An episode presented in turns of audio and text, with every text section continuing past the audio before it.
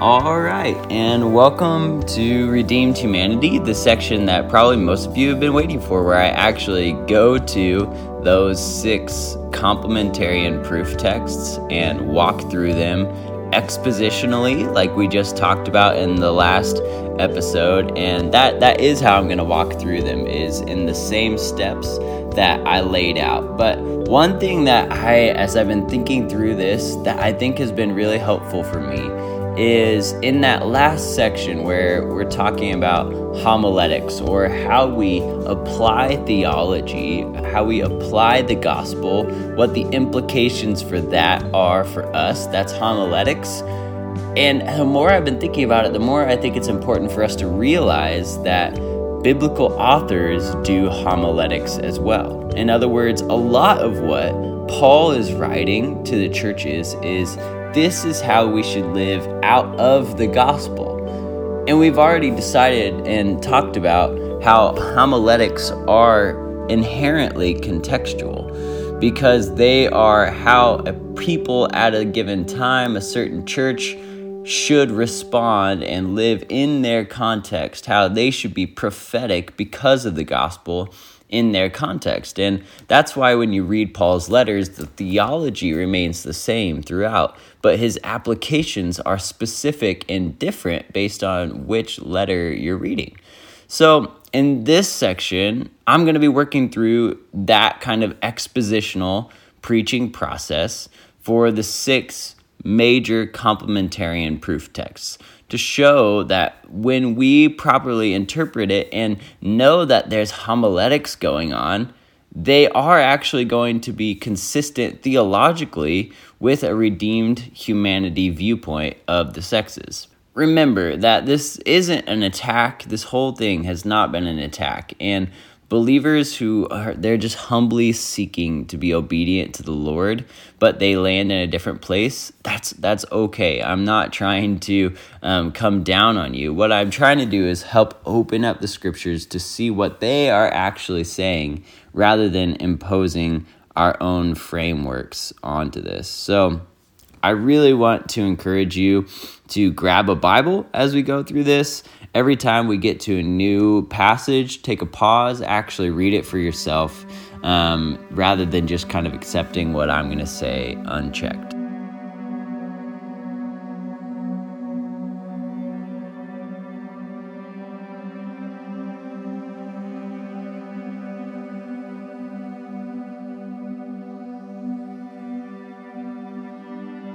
So here's where we're going to start 1 Timothy 2 8 through 15. So, the first thing we need to do is exegesis of 1 Timothy 2 8 through 15. And in order to start, we need to go back to the top of the letter to get some of that literary context.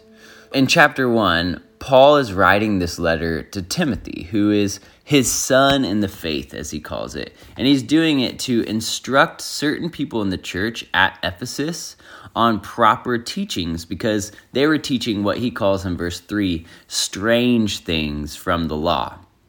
In those strange teachings, they were leading to a mission derailment in the church. And he talks about that in verse 6. Rather than correctly interpreting the law as a revealing of sin nature for us as humans, and then pointing to the coming saving grace of Jesus, which is the mission that the church is to embody, is to reveal the sin nature of humans and point to the saving grace of Jesus. So, in chapter one, Paul is setting Timothy up by describing the conflict that's going on in the Ephesian church that he's currently looking over. And in chapter 2, he begins outlining a plan that he has for Timothy to combat these false teachers. He begins by urging Timothy to pray for all people, and specifically those in authority, so that peace might arise in Rome and for the church. This is the first instruction, and it gives us a little insight into some of the historical context of the time in, in which Paul's writing 1 Timothy it's clear that there's some dissension and some conflict between the church and the Roman authorities. And, and it's logical that some of those who give their allegiance to King Jesus, they would begin to see his kingdom as a direct conflict with the emperors. And so there's going to be some resulting conflict when these two kingdoms kind of collide. But Paul, he's being clear. The church is not to intentionally stir up conflict with governing authorities, but rather pray for peace and a peace that leads to quiet, tranquil, and godly lives. He says that in chapter 2, verse 2. After all, Paul concludes, it's Jesus' heart to save all people and that they would come to know the truth about God. That's Jesus' heart because he is the God and the mediator of all people, not just some. That is the message of the good news to be proclaimed to everyone. When he brings this up in chapter 2, 5 through 7, he's responding to some genealogical speculations that we saw in chapter 1, where people were probably speculating about how their lineage is actually what saves them rather than Jesus alone. So, if the church in Ephesus is not to be speculating or not to be creating dissensions, what are they to do? Well, Paul goes on and he instructs the men of the church to pray rather than to angrily dispute one another. Remember, back in chapter 1, we saw that these false teachers were using the Torah to speculate about just nonsense things. And when that happened, these sharp arguments were occurring. So, what was the solution to these nonsense, heated debates? Paul thinks that it's going to the Lord in prayer. He's encouraging men to seek the Lord for the truth when interpreting the Torah. And then Paul addresses some women in the church who have made it their end to just show themselves off with high end fashion. That's in chapter 2, verse 9. And this isn't a speculation. We got to remember that Paul is writing to an actual church body. So he's going to be addressing the things that he sees in that church at the time.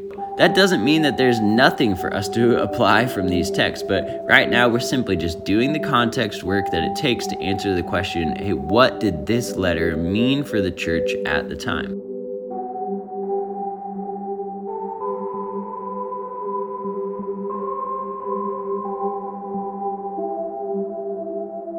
So he responds by saying, If you want to adorn yourselves beautifully, do it with godly living. That's real beauty.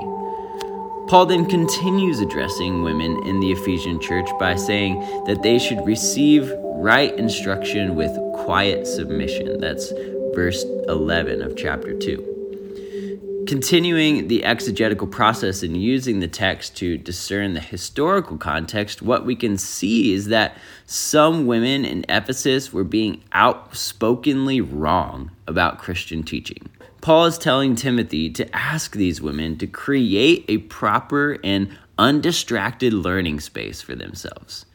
What we need to know is that both in Jewish and Roman contexts, women were not prominently educated because education was a culturally male oriented pathway. So Paul is saying something like this In the church of Jesus, yes, women are seen as equal value to men. We can see Paul's heart in that in Galatians 3. And so they should be equally educated. So it's good that you are now learning about the law and the Messiah, but right now you don't have the systemic educational background required to properly interpret it. So don't just jump to conclusions and start trying to be teachers in the church when you don't fully actually know what you're teaching yet. He says that in chapter 2, verse 12. And we know that this is a right interpretation for two reasons. First, the word that Paul uses in verse 12 for I do not allow, it's never used in a permanent sense in the Greek lexicon. In other words, what he is not saying is, I never allow women to teach. But instead, a more helpful translation would maybe be, in the moment of my writing, I don't allow. So we got to remember that everything that he's writing is in the moment of my writing because He is writing it for specific people. He was not really considering in this moment that his letters are going to be canonized into scripture for later generations with totally different cultural backgrounds to read. And that's not a bad thing, but it is precisely the reason that we have to do this context work when we're interpreting Paul's letters.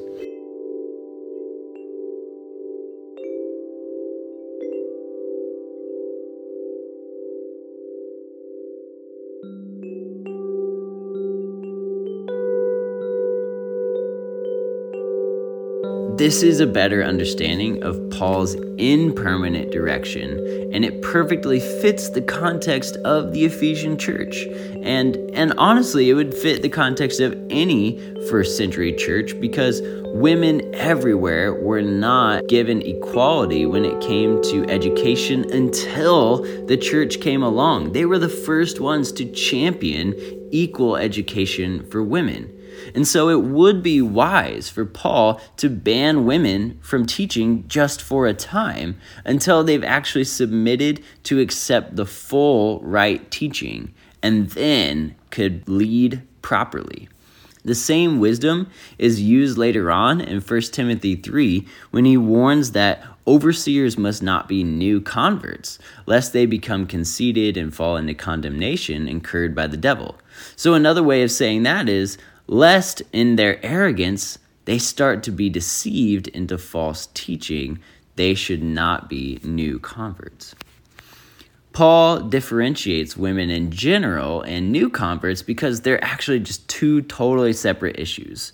Paul, when he was a new convert, he was able to transfer his Torah education to see Jesus clearly.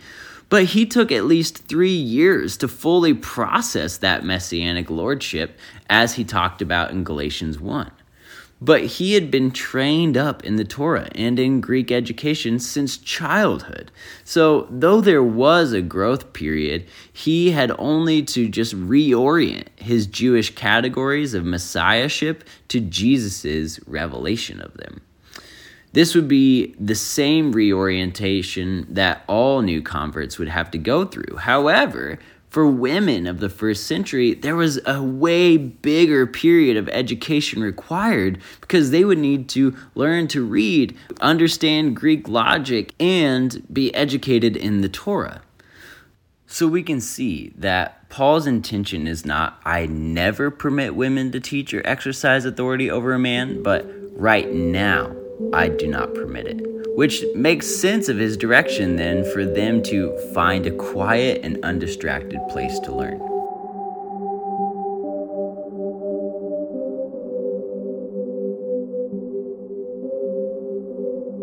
The second bit of evidence we have that declares this interpretation to be true is Paul's reference to Adam and Eve. When we set it within the interpretation of Genesis that we covered earlier, it's the only one that makes sense within this context of a temporary ban of teaching. Whenever I've pressed a complementarian about verses 14 and 15, a certain amount of, I'll call it honest troubling, enters the conversation. And I, am fortunate, but I've never heard a pastor confidently or happily admit that women are more prone to deceit than men or that they'll be saved through childbearing, which one would actually have to logically argue if the reference to Adam and Eve is there to support a permanent ban of women in teaching or authority roles. But no, they're, they're never ready to admit that women are more prone to deceit because they know from experience that that's just not true. Nor are they ready to proclaim that women are saved through childbearing because they know the great harm that that kind of narrative has caused for women in the church and they're not ready to perpetuate it. So, what does Paul mean and why is he bringing up Genesis here? And this actually brings us to our biblical context. As we've covered already, Paul is living in a tradition that's noted Eve's error when reciting God's command to the serpent. Paul is recounting that story. Adam came first and was to receive the command from God. Eve then received it secondarily, secondhand, in that it was passed from Adam to her. But Eve did not know the command as sufficiently as she should have, and she misquoted it to the serpent, and because of that, fell into deceit. When she touched the fruit, she didn't die. So she mistrusted the rest of the command, the parts that God actually did say. She sinned against God and gave the fruit to Adam who was with her. So her lack of knowledge, it led not only to her sin, but to the sin of another, and so sin was multiplied. And from this, we can see the extreme danger in one without sufficient or one with misguided knowledge wielding the authority to teach. It leads to this cascading sin. And this is the danger that Paul sees and is using strong language to prevent it from happening again in the early church.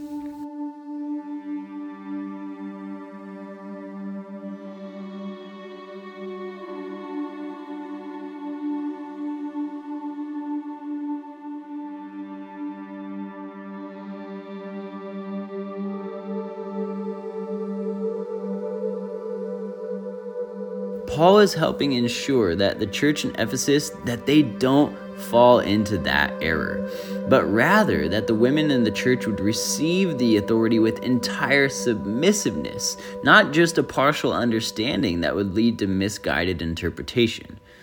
Paul's not advocating for a permanent submission of women to men, but a temporary one and only to the extent that it regards proper teaching.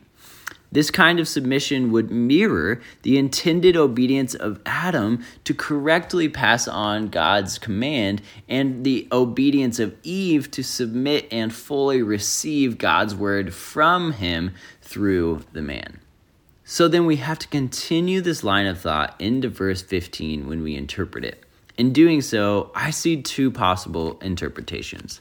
The first is what we're not talking about is women in general that will be saved through childbearing, but Paul is talking about a specific woman, this woman of the Bible, a thread line that we covered in Genesis and it goes through John. Remember, that woman, Eve, that she is going to be saved when she fully waits for the woman Mary who bears the child, and Jesus then breaks her curse. Paul is encouraging women to have that same faith as Eve, that their ultimate redemption will come because God is faithful, just as he's proved in Christ. The second possible interpretation is that Paul is now moving away from talking about Eve and using her as an analogy for women in Ephesus. What's going to rescue women from the same fate as Eve? Well, in Paul's context, he could be contending that for a time, women should redirect their aspirations for leadership to the place that they already have it, focusing on raising their children in faith, love, and holiness. And now, again, I have to stress this because this is not permanent Paul is not saying a woman's worth is only found in raising children or that she can only lead there now. He's talking in his context. So, what he's saying is your aspirations to lead, they're good, but you're not ready to lead in the church's teaching yet. But you know who you are ready to lead? Your family. We know that it's not Paul's intention to constrain women to being the homemaker wife because we see him commend many women for leading the church in other places, like Phoebe and Junia in Romans 16.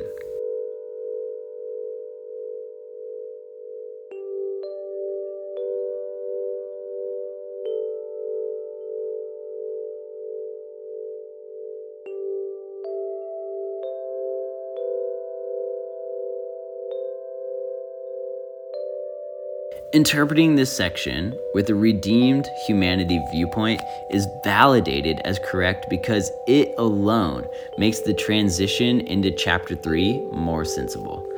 Women are not yet ready to take the mantle of leadership in the church of Ephesus, and they need more time to be trained up properly. And their time, it's going to come like God promised, so they should wait faithfully as Eve did. But if they do aspire to leadership, they can do so even today by leading their family first and foremost.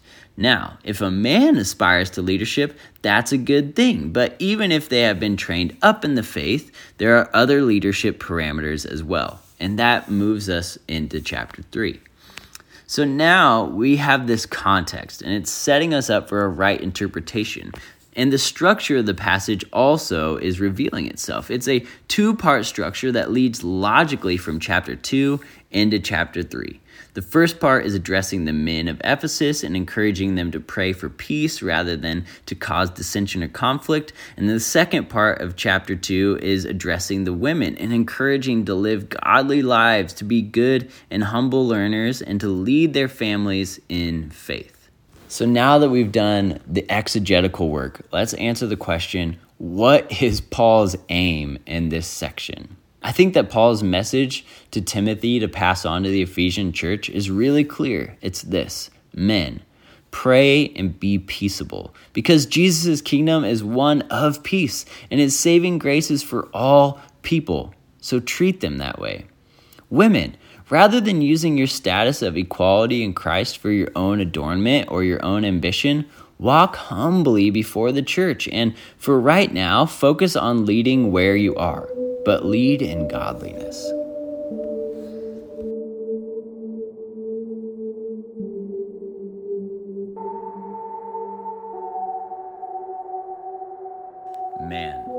Beauty of a right interpretation of Scripture is that it always directs the focus to the good news about Jesus Christ. And here we see that truth is shining vibrantly now that the passage has been properly exegeted. That's actually a good litmus test for right interpretation. If it doesn't exalt and shine the light on Jesus, it's a poor interpretation of the scripture. Here, though, now that we have examined the author's aim based on the context, we see two truths about the gospel just glowing beautifully. Paul's first point in application of the gospel is as it's revealed in Luke 2:14, namely that Jesus' kingdom is here and it brings peace and salvation for all people. And that's where he addresses the men. Paul's second point is an example of how we can apply Jesus' incarnation and the way it moves us to live, which he iterates wonderfully in Philippians 2 5 through 7. And that's that Jesus uses his authority not for selfish ambition, but for humble and truly loving servanthood. As his body, then, and as being clothed with Christ, we should also live in that humble, not selfish way. And that's where he's applying that to the women. So that's how you can preach the gospel of Jesus from 1 Timothy 2. And when you do, it bears implications that are so much more profound than men should pray and women should be godly homemakers because it's actually rooted in and directed toward the truths of the gospel. So finally, we move from the gospel to the implications of the gospel, that homiletics and application section. And I'm not going to spend a ton of time here because this is where a local pastor's work really needs to take over. Because there's no single application that's right for every single church. And that's why we have local pastors and we encourage them to do the exegetical work for themselves because only they can really see how the gospel shines through these passages into their specific church's context. But if I were preaching this text, I would follow the structure that's already been established and preach kind of a two point sermon that would sound something like this. First, I would iterate Paul's aim for the men of the Ephesian church to pray for peace, and then explain that this prayer for peace, it's an application that blossoms out of the gospel of Jesus by turning to Luke 2. There I would preach the gospel that Jesus' kingdom is here and it is for the salvation of the world. And then I would encourage my congregation to give their allegiance to Jesus, and for those who have done so, to lay down the arms that they're wielding for culture warring and take up praying for the peace and saving grace of Jesus to come to our community with unity. Second, I would iterate Paul's aim for the women of the Ephesian church and then direct us to the truth that is in Philippians 2. And I would begin to preach the good news of the humble glory of Jesus' incarnation. I would close by encouraging my congregation that we as the church, we do have great authority and it's given to us to use because of our adoption as sons, but that we must only use that authority like Jesus did to humbly love and serve others and direct them through that to the glory of God. In this sermon outline, we see the incredibly practical and beautiful gospel of Jesus at work in the church. And that's because it's a sermon built on proper exegesis of the text, which, when applied, it shines a beautiful light on Jesus and it brings a blessing to everyone and a curse to none.